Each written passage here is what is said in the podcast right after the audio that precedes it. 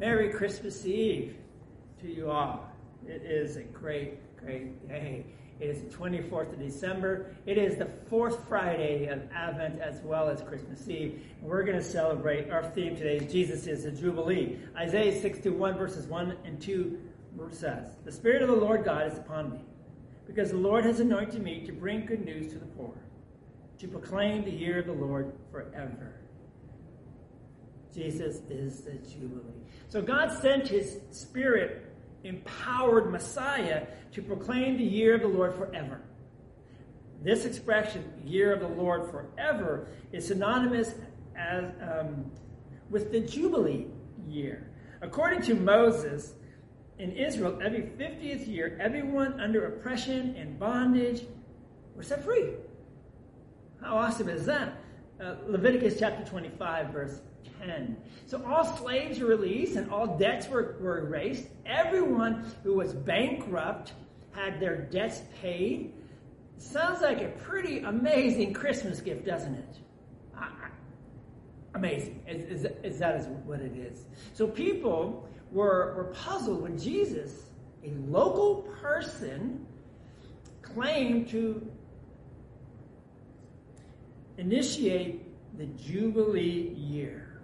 Luke chapter 4, verse 22.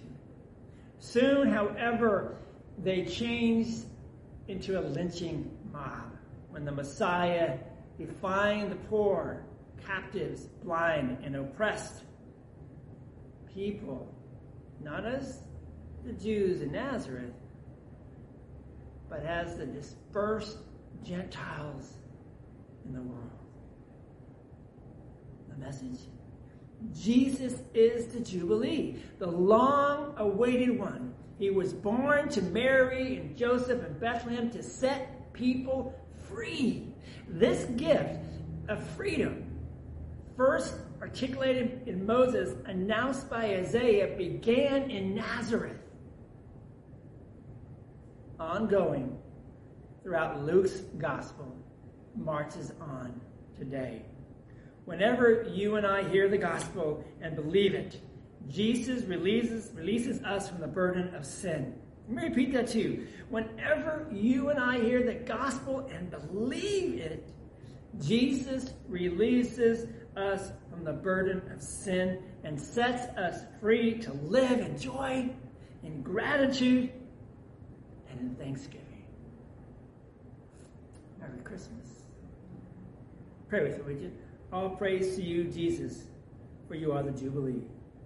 Amen. Join us tomorrow as we celebrate Christmas Day.